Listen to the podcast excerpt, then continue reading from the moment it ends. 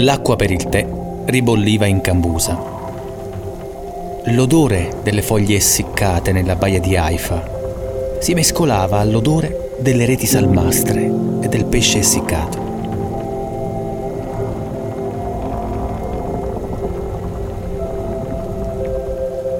L'ultimo tè, prima di riabbracciare Anna, andava preparato con cura e Pietro aveva imparato l'arte di preparare un infuso orientale in modo quasi maniacale, quasi come se preparasse il suo caffè. Quell'abitudine lo accompagnò per tutta la vita.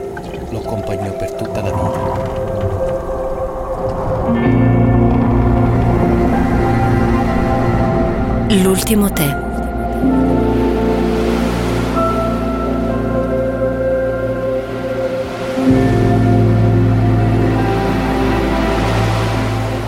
Pietro era un giovane marinaio. Riuscì a fare della navigazione un mestiere. Imparò in fretta anche a tessere le reti da pesca, arte utilissima e preziosa, perché significava vita. Per una serie di circostanze legate alla giovane età, ma anche alla disorganizzazione dell'esercito italiano, era scampato alla chiamata delle armi.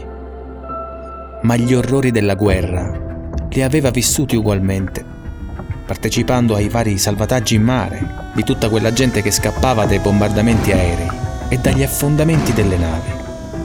Insomma, una volta finita la guerra continuò a seguire la strada del mare e decise di fare il pescatore proprio come suo padre Vincenzo.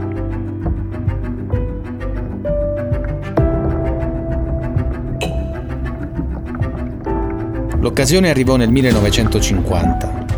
Il neonato Stato d'Israele, tramite la sua ambasciata a Roma, volle che i pescatori ischitani si recassero nel nuovo paese per insegnare l'arte della pesca.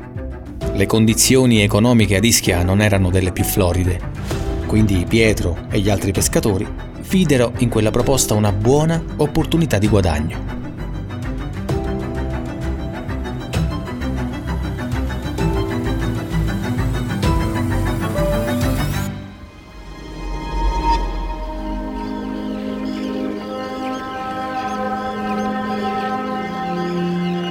E fu così che Pietro Di Meglio, insieme a Ciro Barbato, Agnello di Leva, Carlo Di Meglio, Salvatore Sogliuzzo, Antonio Messina e Antonio Di Meglio, raggiunsero Haifa con una nave della Società Adriatica, che all'epoca collegava Napoli con Israele, mentre la nave da pesca che li avrebbe accompagnati in questa avventura fu la Pisca, armata a cianciolo.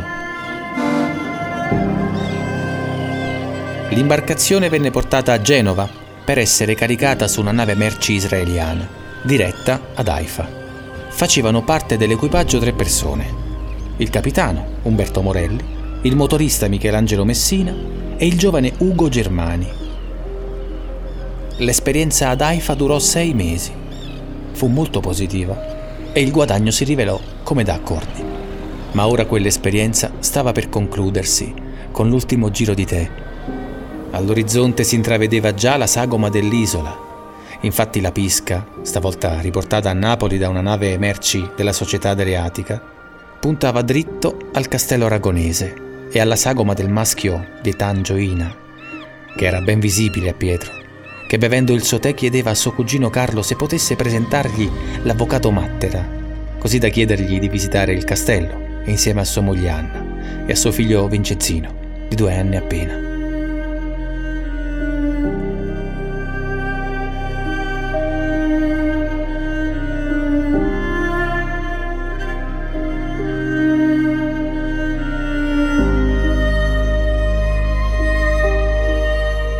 Avete ascoltato Il Pescatore e il Castello, un podcast creato da Studio A, scritto da Cenzino Di Meglio, voce di Luigi Mennella, audio design di Luigi Mennella, supervisione audio di Francesco Rando.